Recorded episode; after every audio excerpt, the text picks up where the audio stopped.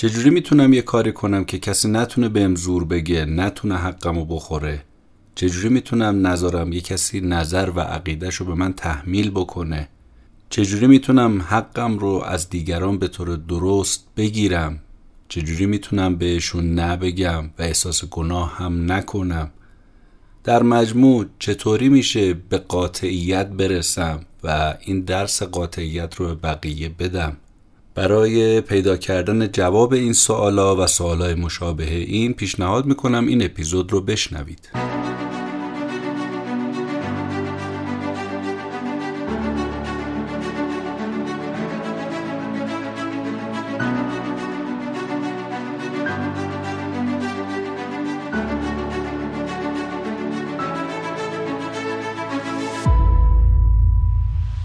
به نام خدا و سلام. به پادکست کتاب جیبی خیلی خوش اومدید. شما رو دعوت می‌کنم که به اپیزود 65 که در شهریور ماه 1401 منتشر میشه گوش بدید. من مهدی بهمنی هستم و هر بار میرم سراغ یک کتاب علمی و بعد از اینکه خوندم و خلاصش کردم چکیده مطالبی رو که از کتاب استفاده کردم و برداشت کردم رو به صورت ساده برای شما تعریف می‌کنم. با این کار خوندن یک کتاب و لذتی که ازش بردم رو با شما به اشتراک می‌ذارم و باعث میشم اگر علاقه مند شدید برید سراغ اون کتاب و بخونیدش. این بار رفتم سراغ یه موضوع خیلی کاربردی که بعید می‌دونم من و شما درگیرش نباشیم در طول روز یعنی مسئله سلطجویی دیگران. که دیگران بخوان از ما سوء استفاده بکنن نظرشون رو به ما تحمیل بکنن. دوست داشته باشم مطابق رأی و سلیق و نظر اونها رفتار بکنیم. این کتاب به یاد میده چجوری اجازه ندیم این اتفاق بیفته و چجوری می‌تونیم با قاطعیت یه صد بزنیم جلو اینجور آدما. برای این موضوع کتاب When I Say No I Feel Guilty رو انتخاب کردم که وقتی نمی‌گویم احساس گناه می‌کنم ترجمهش هست. ولی در ایران این کتاب با عنوان روانشناسی اعتراض ترجمه شده توسط نشر لیوسا و این چاپی هم که دست من هست چاپ 24 م هست. این کتاب رو آقای منوئل جی اسمیت نوشته کتاب بسیار خوبیه که توصیه می‌کنم حتما بگیرید و بخونید. حالا با هم میریم و خلاصه این کتاب رو میشنویم.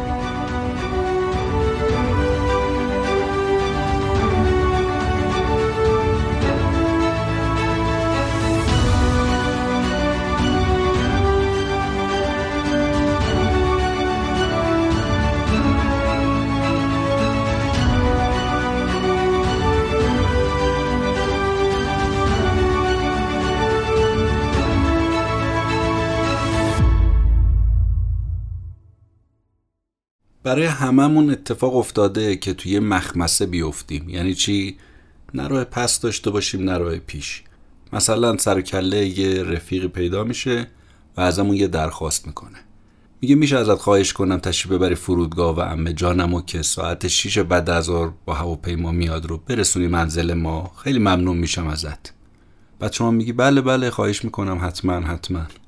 بعد میشینید با خودتون فکر می‌کنید میگه بابا این چه کاریه؟ ترافیک سنگین بعد مصیبت عزما سوار کردن این پیرزن زورک حرف زدن باهاش.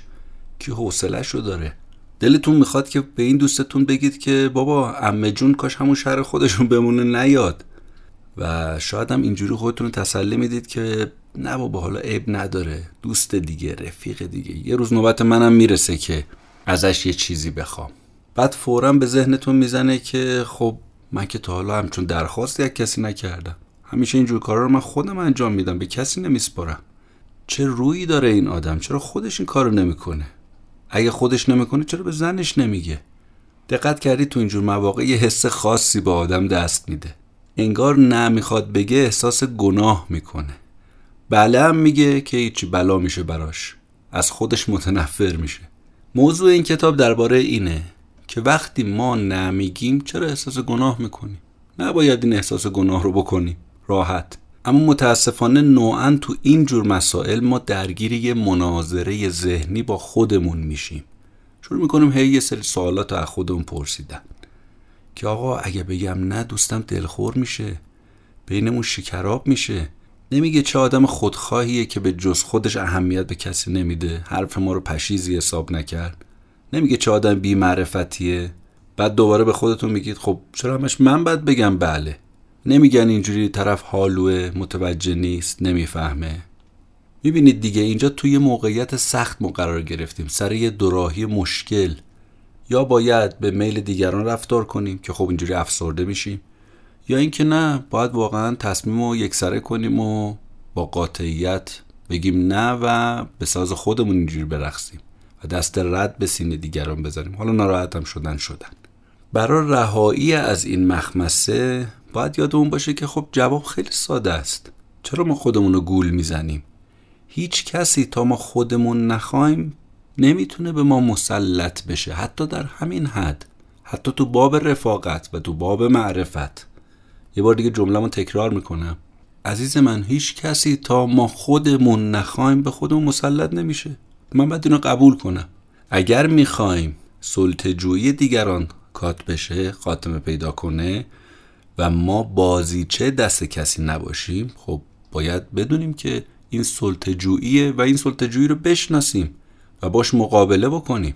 ماها نوعا نمی‌دونیم که افراد از چه شگردایی استفاده می‌کنن برای سلطجویی اصلا بلد نیستیم اینو. این کتاب خیلی دریچه بزرگی رو به روی ما باز می‌کنه. برای خود من خیلی الهام بخش بود. کانال های ذهنم رو نسبت به موضوع تسلط دیگران به روی خودم باز کرد. به هم گفت که آقا چجوری دیگران به من مسلط میشن و چجوری من قفل میشم؟ نمی‌تونم با قاطعیت بهشون بگم نه. و اگرم میگم نه بعدش احساس گناه می‌کنم. خب چجوری میشه با اینا مقابله کرد؟ حالا می‌خوایم تو این کتاب یاد بگیریم که آقا قاطعیت حق ما هست. و ما داریم از این حق استفاده می‌کنیم. دقت به این بکنید که حق ما هست. که از این حق باید استفاده کنیم. قاطع باشیم. قاطعیت یه سری حق و حقوقی به ما میده که الان می‌خوایم باهاش آشنا بشیم و مرورش بکنیم. یعنی ما اینا رو می‌دونیم و الان من بگم شما میگه آقا اینا واضحه ولی ازش قافلی. می‌خوایم با هم یادآوری بکنیم اینها رو. ده تا حقه که قاطعیت به ما میده و ما تو مواجهه با دیگران می‌خوام از این حقا استفاده کنیم. با من همراه باشید تا این حقوق رو بگم و می‌بینید که چقدر تو زندگی ما می‌تونه راهگشا باشه و چقدر می‌تونه ما رو از اون مخمسه ها نجات بده. خورده حوصله کنید حرفای خیلی خوبی تو کتاب هست که با هم دیگه میشنویم.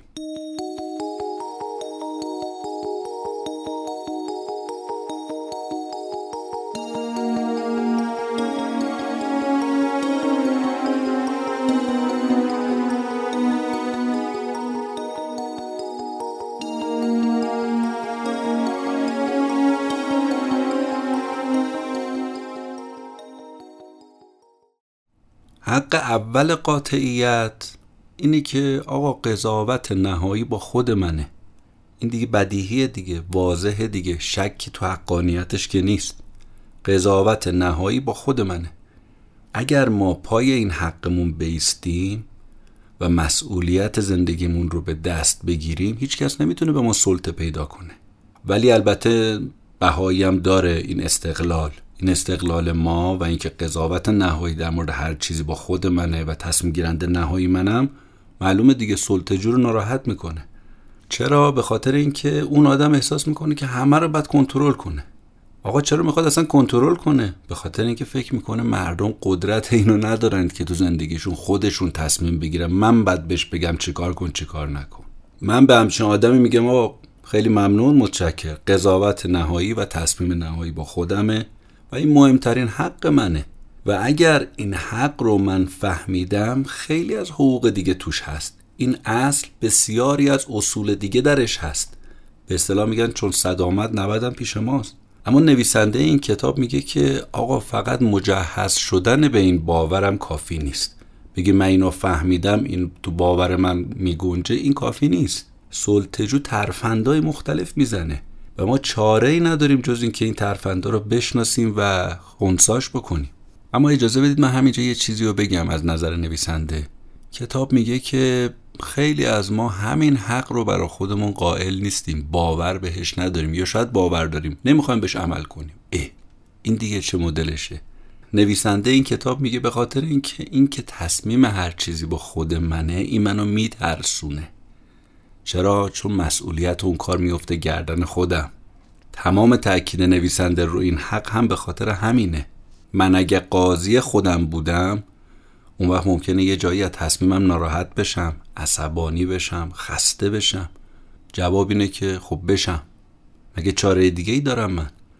من باید در مورد کارم تصمیم بگیرم خودم قضاوت کنم و مسئولیتش رو بپذیرم.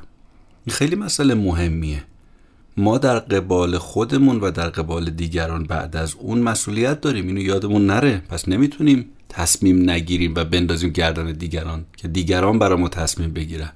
پس معلوم شد آدمی که تصمیم خودش رو می‌ذاره دیگران بگیرن راه سلطه رو داره باز می‌کنه و این بزرگترین اشتباهه آقا خود تصمیم بگیر ولو اشتباه بود تاونش هم بده. اشکال نداره. این بهتر از اینه که دیگری برای تو تصمیم بگیره.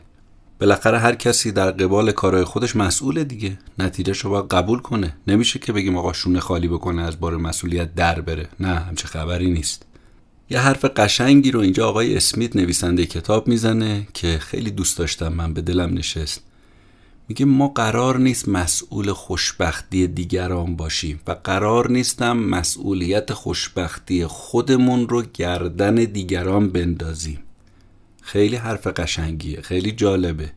دوست دارم یه بار دیگه تکرارش کنم. ما مسئول خوشبختی دیگران نیستیم. قرار نیست مسئولیت خوشبختی خودمونم گردن دیگران بندازیم.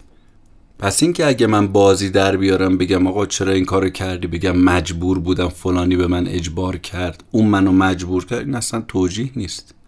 این زندگی منه و هر اتفاقی که توش بیفته مربوط به خود منه و دیگران مسئولیتی در قبالش ندارن. پس این حق شد حق اول که قضاوت و تصمیم نهایی تو هر کاری با خود منه نه دیگران. و باید اینو بپذیرم پاشم وایستم. اما حق دوم قاطعیت اینه که ما قرار نیست برای هر چیزی برای هر کاری که می‌کنیم دلیل و بهانه بیاریم. عذر بتراشیم. مجبور نیستیم اصلا. این حق منه. می‌تونم یه کاری بکنم دلیلش هم نگم به کسی. توجیهش هم نکنم. اگر کسی از من سوال کرد جوابشو ندم. بله البته دیگران حق دارن که از کار من ناراحت بشن خشمگین بشن حتی نظرشون رو به من بگن. اما در نهایت منم که رو حرف خودم می‌تونم بیستم و حرف اونا رو قبول بکنم یا نکنم. ولی در نهایت میگم پیش خودم اگه کار درستی انجامش میدم کار غلطیه خب بعد بذارمش کنار. اما یادم هست که همیشه تصمیم با خود منه. قضاوت با خود منه. همون حق اول گفتیم. این حقوق رو هم میاره. تصمیم گیری با خود منه و قرارم نیست من براش دلیل بیارم برای کسی. این به این معنا نیستش که ما غیر منطقی و غیر اقلانی رفتار کنیم. اصلا منظورم این نیست. منظورم اینه بعضیا با دلیل خواستن از من می‌خوان منو تحت سلطه بگیرن. می‌خوان به من مسلط بشن. این غلطه. بنابراین این حرف کاملا اشتباهه که آقا برای هر کاری که می‌کنی باید به دیگران توضیح بدی. چرا؟ چون در قبالشون مسئولیت داری. نخه کی اینو گفته؟ من ممکنه یه کارایی دلم بخواد بکنم و البته پاشم وای میستم تبعاتشم تحمل می‌کنم اما به هیچ کس لازمی توضیح بدم.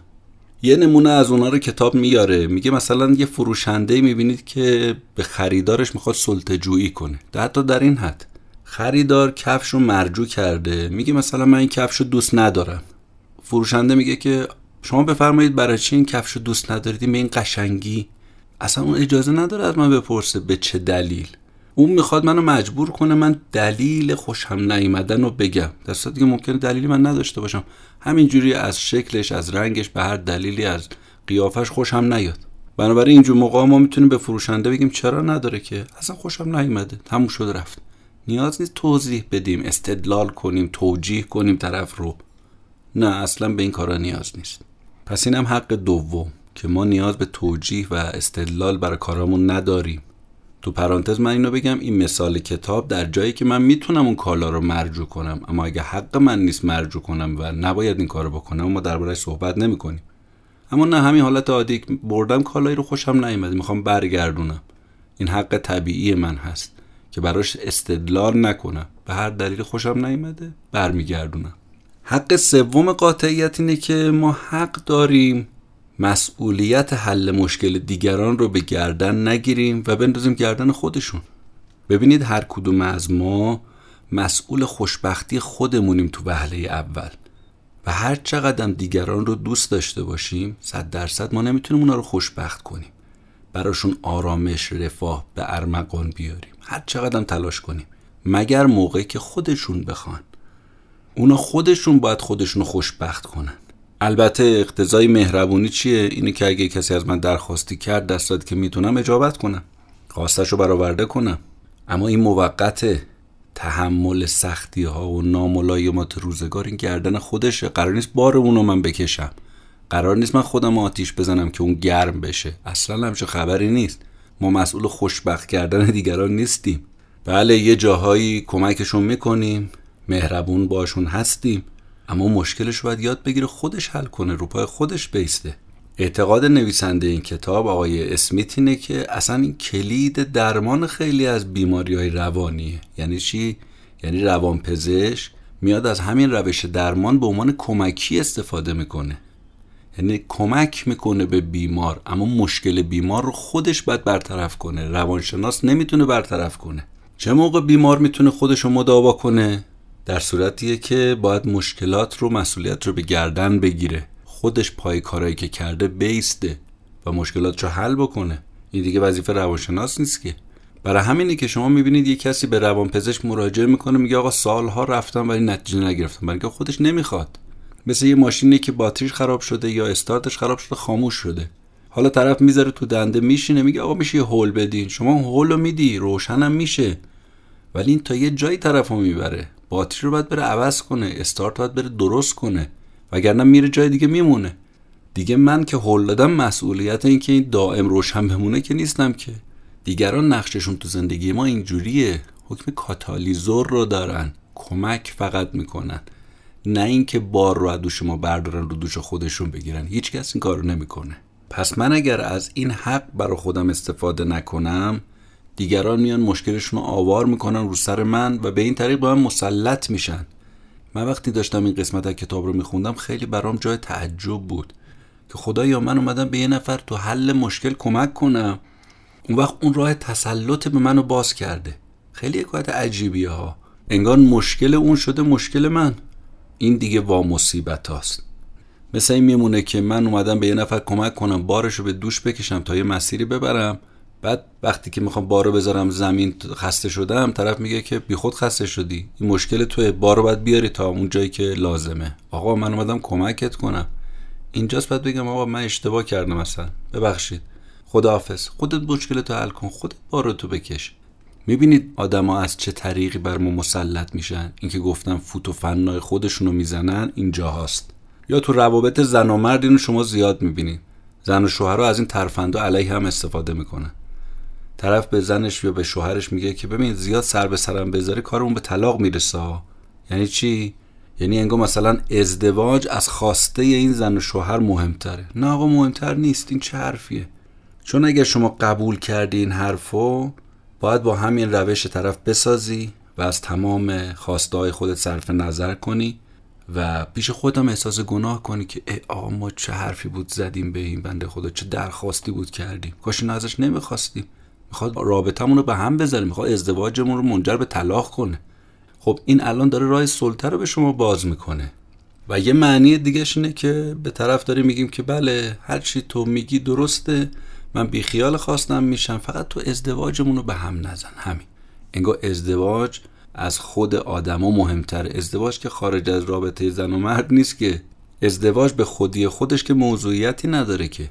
وقتی زن و مرد ناراضیان از یه رابطه اصلا چه ازدواجی چه مفهومی داره ازدواج؟ انگار مثلا یه مفهوم جداگونه است از زن و مرد. نه. به اعتقاد نویسنده این کتاب اگه یه کسی از طرف همسرش تهدید شد به طلاق اینجا جای قاطعیته. اگه یه کسی تهدید شد به طلاق از طرف همسرش و اینجا بخواد قاطعیت به خرج نده و قضیه رو سرسری رد کنه و حرفش این باشه که آقا طلاق که چاره مشکل من نیست. و بره تو گارد دفاعی عملا راه سلطجویی همسرش رو به خودش باز کرده. ولی اگه با قاطعیت جواب بده بگه اگه واقعا احساس می‌کنی که مثلا نمی‌تونیم با هم بسازیم خیلی خوب. شاید حق با تو باشه. اگه راه حلی پیدا نشه چاره نیست جز اینکه ما از هم جدا بشیم. طرف قطعا دیگه کات می‌کنه. قطعا دیگه این حرف رو ادامه نمیده. چون بیان کلمه طلاق یک بارش ولو به شوخی هم پشت سرش خیلی مفاهیم ممکنه داشته باشه. خیلی بار داشته باشه. یه نمونه دیگه از این مدل سلطه تو معامله های تجاریه. افراد خرید می‌کنن و معمولا فروشنده یه جاهایی می‌خواد به خریدار تسلط پیدا کنه. اگرم دقت بکنیم می‌بینیم خیلی از فروشنده ها می‌خوان که با اشکال تراشی یه سنگی رو بندازن جلو پای مشتری که منصرف بشه از مثلا بازپس دادن یه وسیله شما یه کالایی رو خریدید حالا ایراد داره. آوردی پس بدید. صف هم طولانی تو صف وایسادید بیایید حرفتون رو بزنید. فروشنده برمیگرده میگه که بفرمایید شما حرفتون رو می‌زنید که آقا این کالا ایراد داره اومدم پس بدم. بعد برگرده به که پشت سرت نگاه کن ببین چه خبره. باید من به اونا هم برسم دیگه. بفرمایید خواهش می‌کنم بفرمایید. اما اینجا شما باید با قاطعیت برخورد کنید. بگید بله حق با شما صف و بند آوردم. به خاطر این پیشنهاد می‌کنم زودتر کار من را بندازی مشکل من حل کنی. در غیر این صورت این خریدارا باید همینجا تو صف منتظر بمونن.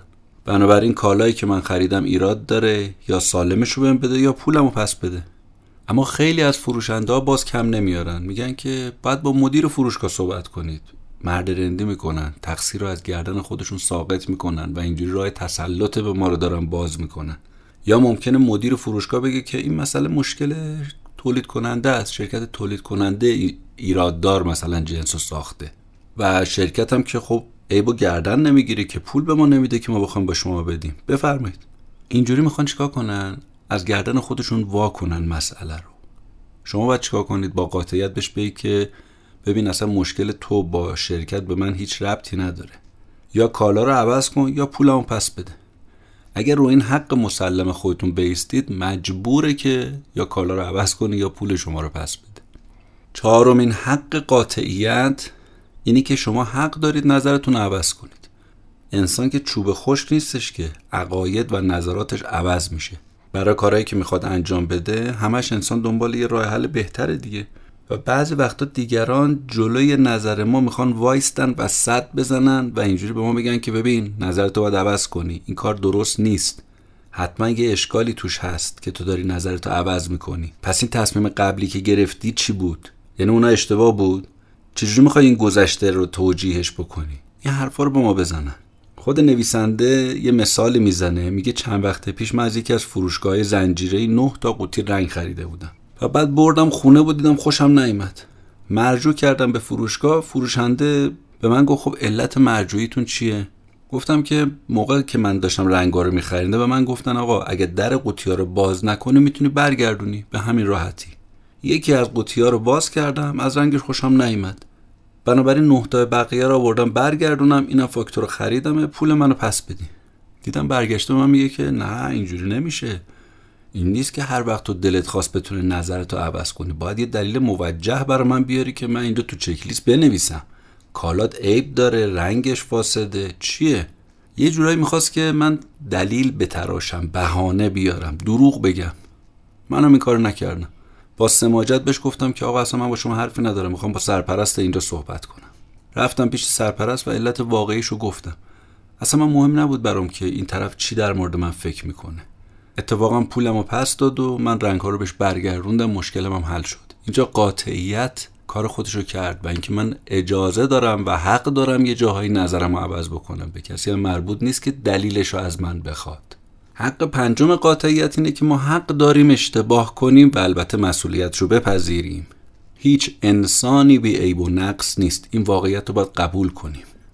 اگر ما اومدیم یه چهره بی عیب و نقصی از خودمون به دیگران نشون دادیم یعنی چراغ سبز نشون دادیم به ما مسلط بشن.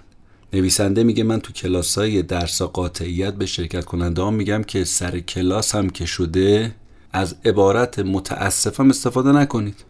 شرمنده هم دیدید ما زیاد استفاده می‌کنیم. شرمنده شرمنده. به جاش تشویقشون می‌کنم که خیلی راحت واقعیت رو قبول کنن و مثلا بگن که بله حق با شماست. من دیر اومدم. اما نیاز همش به عذرخواهی نیست. ما همش داریم از دیگران عذرخواهی می‌کنیم. بعضی موقع به خاطر چیزایی که حقمون هست.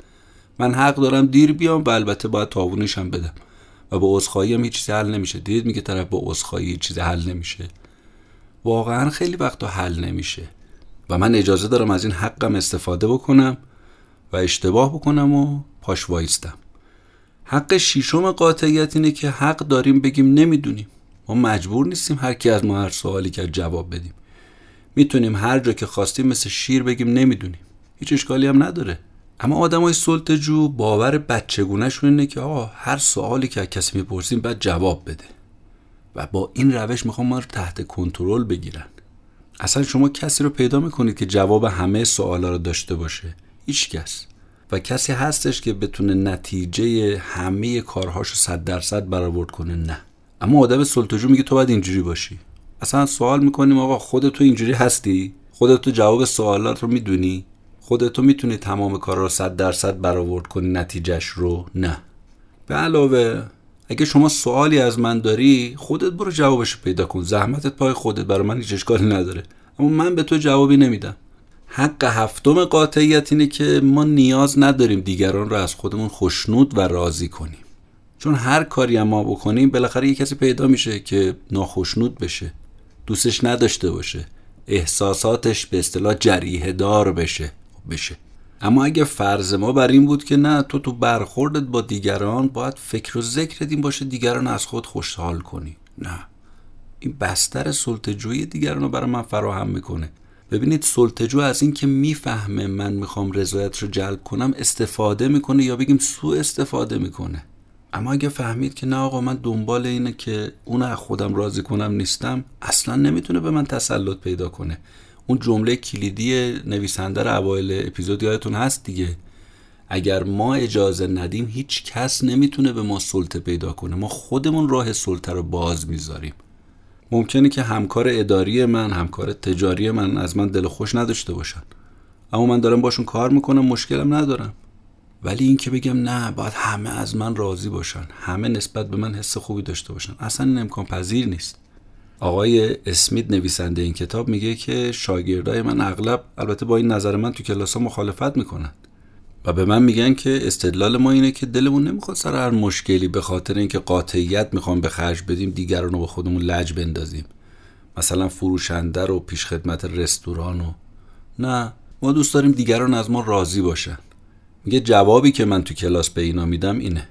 بهشون میگم اینجوری که شما دارید حرف می‌زنید انگار این پیش خدمت رستوران داره مفت و مجانی ناهار جلو من می‌ذاره.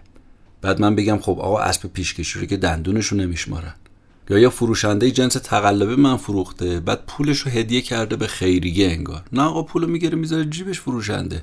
این حرفا نیستش که. مجانی که کار نمی‌کنه کسی که من بگم آقا اسب پیشکشی و دندونشو نمیشماره حالا من چرا باید اینو ناراحت کنم؟ نه. آقای منوئل اسمیت نویسنده این کتاب میگه من سر همین مسئله با ویراستار کتابم داشتم صحبت می‌کردم. یه جوابی به من داد استادانه که من سالها تجربه روان درمانی دیدم تو جملات این آدم هست. ویراستار کتاب برگشت به من گفت که ببین وقتی به مردم میگی دوستشون نداری یا تهدید می‌کنی مردم رو که می‌خوای ازشون جدا بشی انقدر اینا آشفته میشن که انگار زندگی تموم شده براشون. انگار فلج شدن. حالا این آدم می‌خواد همسر باشه دوست باشه همکار باشه. اما اینجور مواقع ما باید خودمون رو اینجوری تسلا بدیم. بگیم تا خطر محبوب نبودن رو ما قبول نکنیم محبوب واقعی نمیشیم. چقدر جمله طلاییه. تا خطر محبوب نبودن رو قبول نکنیم محبوب نخواهیم شد. تجربیات روان درمانی نویسنده داره نشون میده که اگه مردم ببینن می‌تونن با راضی نبودن و ناراحت بودن از ما یه باجی از ما بگیرن حتما این کارو می‌کنن. ما دیگه نباید گزنک دست مردم بدیم. اما اگه در قبال ناراحت شدنشون عکس عمل منفیشون نارضایتیشون واکنش نشون ندیم تنها کسی که ضرر می‌کنه خود طرفه. بی خودی عصبانی شده و اعصاب خودش رو به هم ریخته و با ما در افتاده. اون وقتی که طرف میفرمه آقا ابزار ناراحتی ابزاری نیست که بتونه به ما تسلط پیدا بکنه. پس در اصل زمین ساز سلطجویی دیگران این باور ساده است. باید تو همه کار ما رضایت مردم رو به دست بیاریم. وگرنه نمی‌ذارم ما کارمون رو انجام بدیم. و ادامه زندگی ما لازمش اینه که دیگران با ما همکاری کنن. و هیچ چیز مهمتر از این نیست که مردم ما رو دوست داشته باشن. خب این چه نگاه مسمومیه. چه نگاه بیمارگونه ایه؟ و این حرفا با این ادبیات قشنگ تا حالا چقدر به ما ضربه زده؟ و چقدر ما رو از قاطعیت دور کرده و دیگران رو ما مسلط کرده؟ بنابراین قرار نیست ما تحت تاثیر نیش و کنایه دیگران قرار بگیریم. حتی اگه طرف برگرده بگه که یادم نمیره این کار تو. یا از این کارت پشیمون میشی. یا امیدوارم خدا جزاتو مثلا بده. اصلا به ابد ما نباید تحت تاثیر این حرفا قرار بگیریم. پس ما اصلا به تایید دیگران تحسین دیگران نیاز نداریم. چون به تعبیر اون استاد روانشناس وقتی دیگران دارن برای ما دست می‌زنن یعنی دارن بین دستاشون ما رو له می‌کنن. یعنی خیلی وقتا دست زدن برای ما نابود کردن ما هست. ما نیازی نداریم به این تحسین. نیازی نداریم به تایید خیلی وقتا. بنابراین نباید نگران ناخشنودی مردم باشیم. حرف زیبایی که کتاب تو این زمینه می‌زنه اینه. میگه شما نگاه کنید تو قضیه دونده ها کسی به شکل بدن دونده نوع دویدن یه دونده اهمیت نمیده که. اون کسی که زودتر به خط پایان می‌رسه رو میپرسته. حالا شکلش و قیافش و نوع دویدنش و اینا هرچی می‌خواد باشه. اینکه مردم چه واکنشی نشون میدن مهم نیست. مهم اینه که ما قاطعیتمون رو به خرج بدیم. حق هشتم قاطعیت اینه که ما حق داریم تو تصمیم گیریامون غیر منطقی باشیم. دقت کنید غیر منطقی. چون هر حرف منطقی که الزاما درست نیستش که. خیلی وقتا با منطق می‌بینید سر آدم می‌بره طرف. ببینید منطق و استدلال سر و کارش با بله یا نه هست. سیاه و سفید می‌بینه همه یا هیچ می‌بینه. ولی موضوعات انسانی اصلا این مقوله ها نیست. موضوعات انسانی بحث خواسته است بحث احساسات عواطف انسانیه. توی مقوله ها نمی گنجه. اینجا ما با یک انسان طرفیم با کالا و جنس که طرف نیستیم. احساس ما با توجه به شرایط زمانی و مکانی تغییر می‌کنه شدت و ضعف پیدا می‌کنه. بله استدلال و منطق باید اصل و اساس زندگی و کار ما باشه. اما تو همه زندگی که کاربرد نداره یه جایی یه ابزار نیرومندی میشه که دیگران چون رفتار ما رو نپسندیدن علیه ما به عنوان سلاح استفاده بکنن از اون منطق. نویسنده این کتاب آقای منوئل اسمیت میگه اگه من می‌خواستم منطق رو برای بچه شهر بدم اینجوری بهش می‌گفتم. می‌گفتم منطق چیزیه که دیگران برای اینکه اثبات کنن تو داری اشتباه می‌کنی ازش استفاده می‌کنن. و اگر اینجوری تعریف کنم حتما صد درصد منظورم رو یه بچه می‌فهمه. منطق چیزیه که دیگران برای اثبات اشتباهات من دارن ازش استفاده می‌کنن. و این سلطه جویی به کمک منطق رو ما داریم دائم تو زندگیمون می‌بینیم. هی این کارو بکن اون کارو نکن. خب منطقی هم هست اما سلطه جوییه. تعارف نداریم که. دقت کنیم به این. حق نهم قاطعیت اینه که حق دارم بگم نمی‌فهمم. از قول سقراط حکیم نقل شده که خردمند واقعی اون کسیه که می‌دونه از زندگی و از خودش و از دنیای دور برش اطلاع کمی داره. اینو میگن آدم عاقل و خردمند. کسی که داره میگه من همه چی رو می‌دونم بدون هیچی نمی‌دونه. این حرف سقراط یعنی علیرغم همه نمی‌دونم ولی باید زندگی رو ادامه بدیم. نمی‌تونیم متوقف بشیم. پس خیلی وقتا پیش میاد ما منظور دیگران رو نمی‌فهمیم. طبیعی هم است ولی نکتهش در اینه که از همین نفهمیدن ما علیه ما دارن استفاده می‌کنن. انگار ما باید همه حرفا رو بفهمیم. انگار باید تمام گوشه کنایه ها رو درک کنیم. نه. من که نیومدم تو این دنیا فقط بفهمم طرف چی داره میگه و درکش بکنم که. اصلا همشون توقعی چرا از ما می‌کنن؟ و انگار یه جورایی آدم سلطجی به من میگه ببین تو اگر نیاز منو نفهمی اصلا لایق این که تو جامعه زندگی کنی نیستی. اه بابا چه حرفیه. خیلی چیزا هست ما تا نفهمیدیم. ولی داریم زندگی می‌کنیم داریم ادامه میدیم. و بالاخره حق دهم قاطعیت اینه که حق داریم بگیم آقا اهمیت نمیدم. برای مهم نیست. بنابراین حق منه که علا رقم انتظار دیگران بگم من نمی‌خوام به کمال برسم. چیه هی به من میگی به کمال برس به کمال برس؟ نمی‌خوام من همینی که هستم خوبم. به تعبیر اون استاد روانشناس می‌گفت من بچه خوب نمی‌خوام من بچه متوسط می‌خوام. اصلا من می‌خوام یه آدم متوسط باشم نمی‌خوام یه آدم خوب باشم. هزار نکته باریکتر از مو اینجا هستا طرف برمیگرده ما رو نصیحت می‌کنه آره خودتو باید اصلاح کنه آقا نمی‌تونم همینی که هستم هستم. تلاشمو می‌کنم هم همینم. یا تو روابط زن و شوهر نگاه می‌کنی یکی برمیگرده به اون یکی میگه ببین تو چقدر شلخته همیشه لباسات پخش و پلاس کی می‌خوای نظم و یاد بگیری؟ کی می‌خوای دست از شلخته بودن برداری؟ کی می‌خوای آدم بشی؟ البته ما دائم باید خودسازی کنیم اصلاح کنیم خودمون رو ولی نه بر مبنای حرف دیگران. بر مبنای حرف دیگران کسی به خوش اصلاح کنه جواب نمیده. این حرف نویسنده کتاب ادعاشه به عنوان یه روانشناس. میگه اگه خودت فهمیدی که این کار غلطه گذاشتی کنار یه بحثه. اما اگه به خاطر دیگران داری خودت اصلاح می‌کنی مطمئن باش بعد از یه مدت دوباره برمیگردی بهش. هیچ فایده ای نداره. و مشکل این اصلاح کردن خود بر مبنای حرف دیگران اینه که راه تسلط دیگران به ما باز میشه. یعنی می‌خواد با نصیحت به من تسلط پیدا بکنه. اون وقت شما مجبوری برای هر کاری که می‌کنی دلیل بیاری. اگه برگشت بهت گفت که چرا شلخته ای بگی که آخه دیر اومدم. خیلی خسته بودم. یادم رفت. آقا نیاز نیست من این جوابا رو بدم. به جاش قاطعانه می‌تونم بگم که بله می‌دونم من یه آدم منظمی نیستم. ولی دلم می‌خواد باشم. خیلی وقتا یادم میره. از این بابت ناراحتم هستم شاید با هم بتونیم یه رای پیدا کنیم من یه خورده نظمم بیشتر بشه. اما تو هم مثل من عیب و ایراد داری. و این عیب و ایراد من به اون عیب و ایراد تو در. این یعنی چی؟ یعنی درسته من متوجه اصلاح خودم هستم ولی به تو اجازه سلطجویی نمیدم. یا اینکه روکوراس با طرف صحبت کنیم. به همسرمون بگیم که ببین تو از کارهایی که دوست نداری من بکنم بگو. منم از کارهایی که خوشم نمیاد تو بکنی حرف می‌زنم. اینجوری قاطعیتمون رو به رخ طرف می‌کشیم. اجازه نمیدیم به ما کنترل پیدا بکنه سلطه پیدا کنه. اختیارمون رو دست دیگران نمیدیم. یه نکته مهم میرم همینجا نویسنده تو پرانتز بیان می‌کنه که میگه که اگر ما فقط حق و حقوق رو شناختیم و یاد گرفتیم با بیانش به جایی نمی‌رسیم.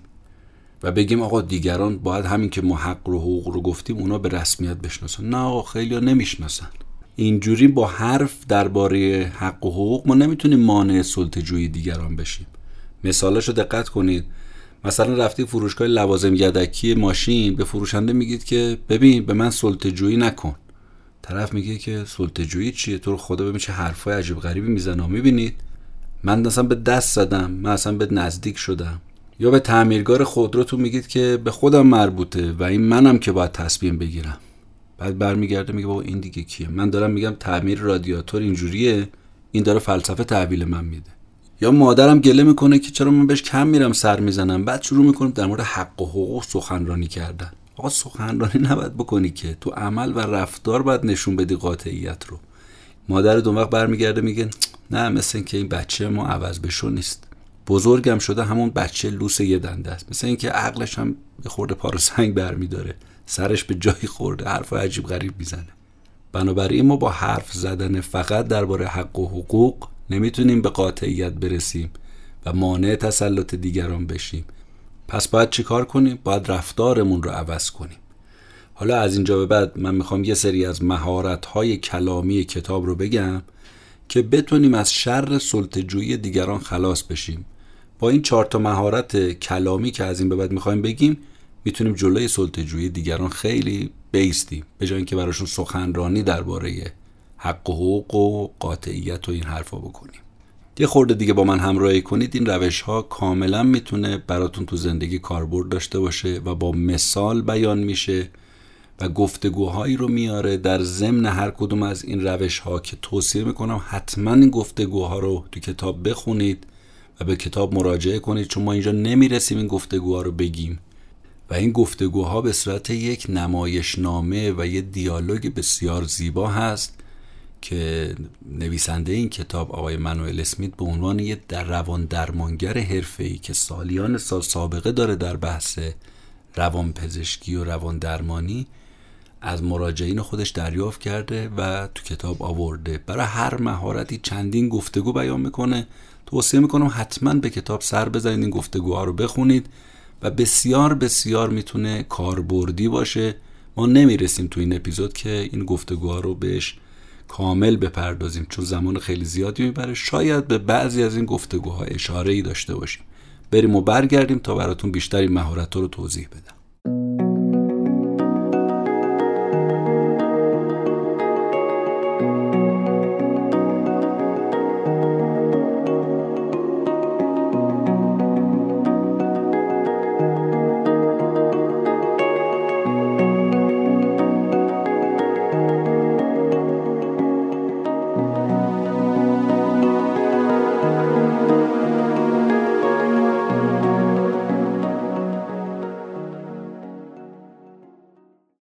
اولین مهارت کلامی روش صفحه خط افتاده است. صفحه خط افتاده.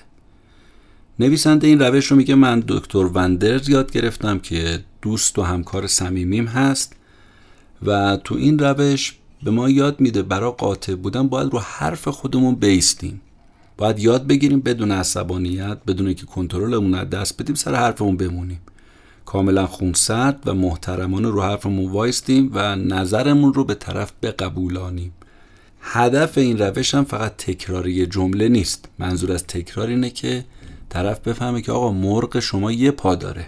یه نمونه از اون گفتگوهایی که در مهارت صفحه خط افتاده نویسنده کتاب بیان می‌کنه اینه. یه فروشنده دایت المعارف به شما مراجعه می‌کنه. آدم بسیار سمجیه می‌خواد به هر قیمتی شده یه دونه از این دایره المعارف ها رو به شما بفروشه. ولی شما پافشاری می‌کنید روی چی؟ نگفتن. احساس گناه هم نمی کنید قاطعیت خودتون رو نشون می‌دید. جملات اول جملات فروشنده است جملات دوم جملات ما هستش. جملات من هست به عنوان کسی که فروشنده می‌خواد به من مسلط بشه. این گفتگو رو دقت بکنید. فروشنده برمیگرده میگه که نمی‌دونید این دایره المعارف ها چه نعمتی هن. اگر می‌دونستید حتما برای بچهتون میخریدید. اینجا شما باید برگردید بهش بگید که می‌فهمم چی میگید. اما علاقه ای ندارم فروشنده دوباره برمیگرده میگه که سماجت به خرج میده. میگه که اما مطمئنم همسرتون از این خریدی که برای بچه هاتون می‌کنه خیلی خوشحال میشه. شما میگید که بله می‌فهمم ولی علاقه ای ندارم. دوباره فروشنده میگه حتما شما هم دلتون می‌خواد فرزندتون سریع یاد بگیرید دیگه. مگه نه؟ شما میگید بله می‌فهمم ولی علاقه ای ندارم. ببینم جز این حرف حرف دیگه شما بلد نیستید بزنید. می‌فهمم اما علاقه ای ندارم. اجازه می‌دید بپرسم بچه هاتون چند سالشونه؟ می‌فهمم اما علاقه ای ندارم. نمی‌خواید سن و سالشون هم فاش کنید؟ می‌فهمم چی میگید اما علاقه ای ندارم. یعنی نمی‌خواید به این سوال من جواب بدید؟ می‌فهمم اما علاقه ای ندارم. اگه نمی‌خواید با من صحبت کنید بسیار خوب میرم. می‌فهمم اما چیکار کنم؟ علاقه ای ندارم. به نظر شما همسایتون علاقه ای داره؟ می‌فهمم چی میگید اما علاقه ای ندارم. صد درصد طرف می‌ذاره میره دیگه. با این تمرین تکرارگونه شما یاد می‌گیرید بدون اینکه به سوالات و حرفهای دیگران توجه کنید حرف خودتون رو بزنید. متاسفانه ما عادت کردیم که هر کی هر چی از ما پرسید باید جواب بدیم. نه اصلا اینطور نیست. چون شما یه سوال طرف می‌پرسه از دلش صد تا سوال میاد بیرون وقتی جواب بدی. اگه جواب ندی ول می‌کنه. اما اگه جواب بدی دیگه ولد نمی‌کنه. آقای نویسنده میگه تو هر کلاس من دست کم یه نفر پیدا میشه که با من مخالفت می‌کنه. میگه آقا این چه طرز برخوردیه؟ تا تو این مهارت کلامی اول هستیم اینو هم بگیم تو پرانتز که بعضی وقتا قاطعیت به خرج دادن مخصوصا از این مدلی که الان گفتیم اصلا به صلاح ما نیست. یعنی نمیشه صفحه خط خورده رو اینجا استفاده کرد. یعنی یه جاهای استثنا هم داره ما باید ترمز رو بکشیم. چون خطرناکه. اینو بگیم بعد بریم سراغ مهارت های دیگه. مثلا یکی از مواردش اون جاییه که تو درگیری ها احتمال آسیب جسمی وجود داره. مثلا یه پلیس مسلح یه جلو من گرفته اصلا اونجا جای قاطعیت نیست باید تسلیم باشی.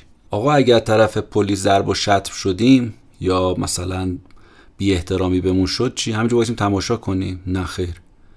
نویسنده میگه پلاک روی سینش و اون مشخصاتش رو یادداشت کن اسمش رو و کد شناساییش رو یادداشت کن به افسر موافقش گزارش بده. این بیشتر طرف پا در میاره. تا اینکه بخوای باش مقاومت کنی جلوش بیستی. چون ابزار قدرت دست اونه. به کاری نمی‌تونی بکنی. دومین جایی هم که استثناست توی قاطعیت تو درگیری حقوقیه. شما روبروی قاضی عصبانی هستی که اگه بخوای از این روش صفحه خط افتاده استفاده کنی هی بخواد حرفتو تکرار بکنی و بگی من قاطعیت باید به خرج بدم آقا اونا می‌بینی هرچی عصبانیت داره سر شما خالی می‌کنه. بعید نیست این مجازاتی هم براتون در نظر بگیر پس اینجا جای قاطعیت نیست. اینا استثناست و میگذریم ازش. بریم سراغ مهارت بعدی. مهارت بعدی سراب دریایی هست. حالا این اسماییه که خود نویسنده انتخاب کرده به دلایلی که تو کتاب توضیح میده نمی‌خوام بهش بپردازیم. شما می‌تونید هر اسم دیگه خواستید براش انتخاب کنید. سراب دریایی یعنی خودمون رو به خنگی بزنیم. وقتی یه کسی داره از ما انتقاد می‌کنه بشیم سراب دریایی. شطور دیدی ندیدی. انگار هیچ اتفاقی نیفتاده یه کسی داره انتقاد پرتاب می‌کنه شما جا خالی می‌دید که رد شه. تو این زمینم سه تا مطلب رو باید دقت کنیم. اولین مطلب اینه که وقتی ما حقیقت انتقاد رو قبول کنیم خود همین جا خالی دادنه. مثلا یه دختر یه مادر سختگیر و سلطجو داره که هر لحظه تو زندگی و تو کارهای این دخالت می‌کنه. اینجا باید دختر خودش رو به خنگی بزنه. به تعبیر اون استاد روانشناس خیلی وقتا باید کری کوری لالی. چجوری؟ وقتی مادرش بهش میگه که دختر باز تا دیر وقت بیرون موندی یا؟ دختره برگرده بگه درست میگه مادر جون. دیشب بازم تا دیر وقت بیرون موندم همین که قبول کنه انتقادو یعنی جا خالی داده. اقرار کنه بهش. هیچ اشکالی نداره. دومی مطلب اینه که اگه انتقاد دیگران واقعا وارده و درسته ما هم اشتباهمون رو قبول کنیم. تو همین مثال مادر و دختر اگه مادر برگشت گفت دخترم اگه بخوای شبا دیر بیای خونه ممکنه مریض بشی یا؟ دختر باید جواب بده که شاید حق با شما باشه مادر جون. احتمالا درست میگید قبول دارم. اگه تا دیر وقت بیرون بمونم کمتر می‌تونم استراحت کنم و خب ممکنه مریض بشم. سومین مطلبم اینه که سر اصول توافق انسان بکنه. خود همین میشه روش سراب دریایی. تو همین مثال مادر و دختر اگه مادر برگشت گفت که دخترم می‌دونی برای یه دختر دم بخت یه چهره شاداب یه نقش مهم داره. اگه شبا دیر بیای خونه خوب نخوابی شادابیت از بین میره. تو که نمی‌خوای صورتت زشت بشه. دختر بعد بلافاصله جواب بده که بله حق با شماست مادر جون. حرفات کاملا درسته. هر وقتم خواستم قیافه شاداب داشته باشم زودتر برمیگردم خونه بیشتر میخوابم. نویسنده میگه تو جلسات تدریس این روش یعنی روش سراب دریایی شدن یه شاگرد حساس معمولا پیدا میشه که برگرده سوال کنه که آقا اگه یه موقع انتقاد طرف وارد نبود چی؟ من که نمی‌دونم به خودم دروغ بگم که. میگه جوابی که من به اینا میدم اینه اگه یه کسی برگشت به من گفت تو کودنی من چه جوابی باید بدم؟ در که می‌دونم خودم کودن نیستم دیگه. بلافاصله بهش جواب میدم که در مقایسه با کی داری میگی. بله نسبت به انیشتن من خیلی کودنم. اما در مقایسه با خیلی های دیگه من تو خیلی باهوشم. بنابراین وقتی کسی به من میگه خنگ خیلی راحت من حرفش رو قبول می‌کنم. میگم بله حق با شماست. در مقایسه با کی من خنگم؟ پس هدف از روش سراب دریایی شدن اینه که ما به دیگران بگیم آقا چیه؟ من با نقص و کم بودم و قبول دارم و تو داری چی چی میگی؟ اشکالی هم نداره که آدم نقص داشته باشه. من با همین نقصام خوشبختم. پس مردم باید منو با همین نقصا قبول کنن. می‌خوان بخوان. نمی‌خوان برم پی کارشون. من همینم که هستم. مهارت سوم کلامی برای قاطعیت تایید منفیه. این روش مال کیه؟ مال اون موقعی که ما یه اشتباهی می‌کنیم و طرف دشمن میشه با ما سر اون اشتباه. خسمانه برخورد می‌کنه. انگار دشمن خونی ما میشه سر اون اشتباه ما. اینجا باید خیلی راحت اشتباه قبول کرد. مثلا قرار بوده من یه پرونده رو تو اداره بذارم رو میز همکارم تو تعطیلات آخر هفته ازش استفاده کنه روش کار کنه. روز اول هفته که میشه همکار اداره میاد با شکایت سراغ من که آقا رفتم اداره به سراغ پرونده پیداش نکردم. یه دفعه یادم میافته که ای دل قافل یادم رفت پرونده رو بذارم رو میز. گذاشتم تو قفسه و قفلش کردم. خب اینجا چی باید بگیم ما؟ بعد برگردم بگم که وای خدایی یادم رفت پرونده رو رو میز بذارم. عجب آدم خنگی شدم و انگار مغزم از کار افتاده. خب حالا میگی من چیکار کنم؟ تموم شد. با همین روش همکارت متوجه میشه هر چی انتقاد کنه فایده ای نداره. به جایی نمی‌رسه. آتش پس اعلام می‌کنه. معمولا دیگه حرفی برای گفتن نداره. روش چهارم برای قاطعیت کلامی پرسش و پاسخه یا پرسجوی منفی درسترش این یعنی کاری کنم سلطجو به حرف بیاد. هی به حرفش بگیرم. استنتاقش کنم. به خصوص این درباره کسایی که دائم باشون در تماس هستیم مثل همسر، پدر، مادر، دوست، فامیل نزدیک خیلی کاربرد داره. اینجوری باعث میشه اونا درس قاطعیت بگیرن و دست از سلطجوییشون بردارن. چون ما یه موقع از می‌خوایم قاطع باشیم یه موقع می‌خوایم به دیگران هم درس قاطعیت بدیم که اونا هم بقیه منتقل کنن. با این روش ما به طرف میگیم که حرف بزن. مشکل چیه؟ توضیح بیشتر ازش می‌خوایم. می‌خوایم انتقادش رو بشکافه. مثلا همسرمون برمیگرده ما میگه که من ناراحتم از اینکه تو می‌خوای بری ماهیگیری.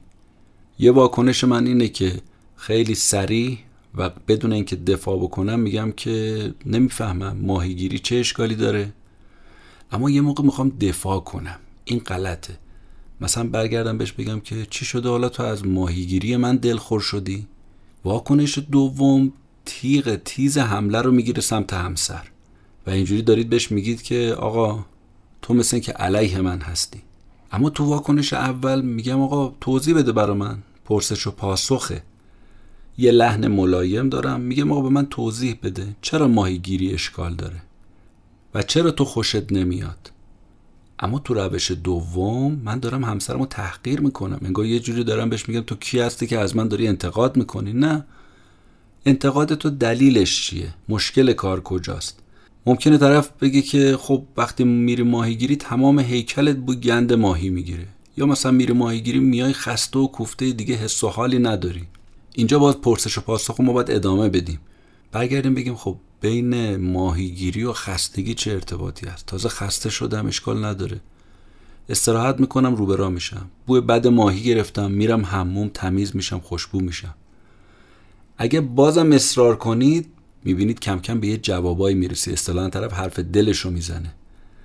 راستش وقتی میای خونه بعد ماهیگیری خسته میشی حوصله نداری از خونه بری بیرون. آها.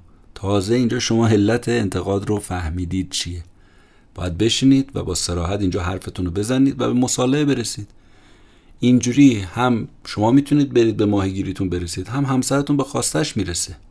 خیلی از بحث ها رو ما می‌تونیم با این پرسش و پاسخ فیصله بدیم.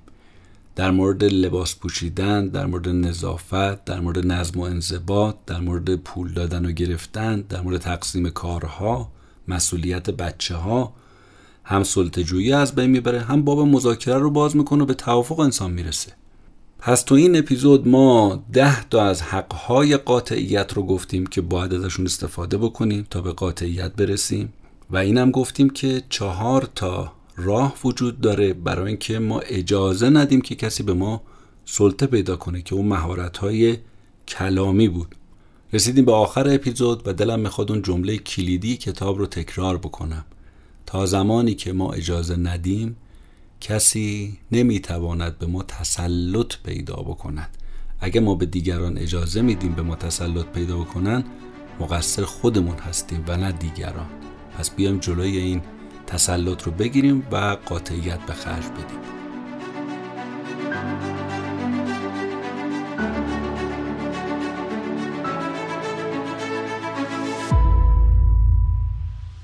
اپیزود 65 پادکست کتاب جیبی بود که شنیدید. خلاصه کتاب وقتی نمی‌گویم احساس گناه می‌کنم یا ترجمه فارسیش روانشناسی اعتراض بود نوشته آقای منوئل جی اسمیت که در شهریور ماه 1401 من برای شما تعریف کردم. امیدوارم که خلاصه این کتاب برای شما مفید بوده باشه تو زندگیتون به کارتون بیاد و بتونید از روش هایی که ارائه شد استفاده بکنید. این اپیزود رو من به کمک رضا بهمنی پسر عزیزم ساختم. ممنون از همه کسایی که تو تهیه اپیزودهای پادکست کتاب جیبی به من کمک می‌کنن به هر طریق. ممنون از شمایی که هستید که ما رو میشنوید و ما رو کمک می‌کنید اینجوری. از ما حمایت مالی اگه دوست داشتید بکنید و اگر خواستید اسپانسر کتاب جیبی بشید به ما خبر بدید. روز روزگار بر همه شما خوش و خدا نگهدار.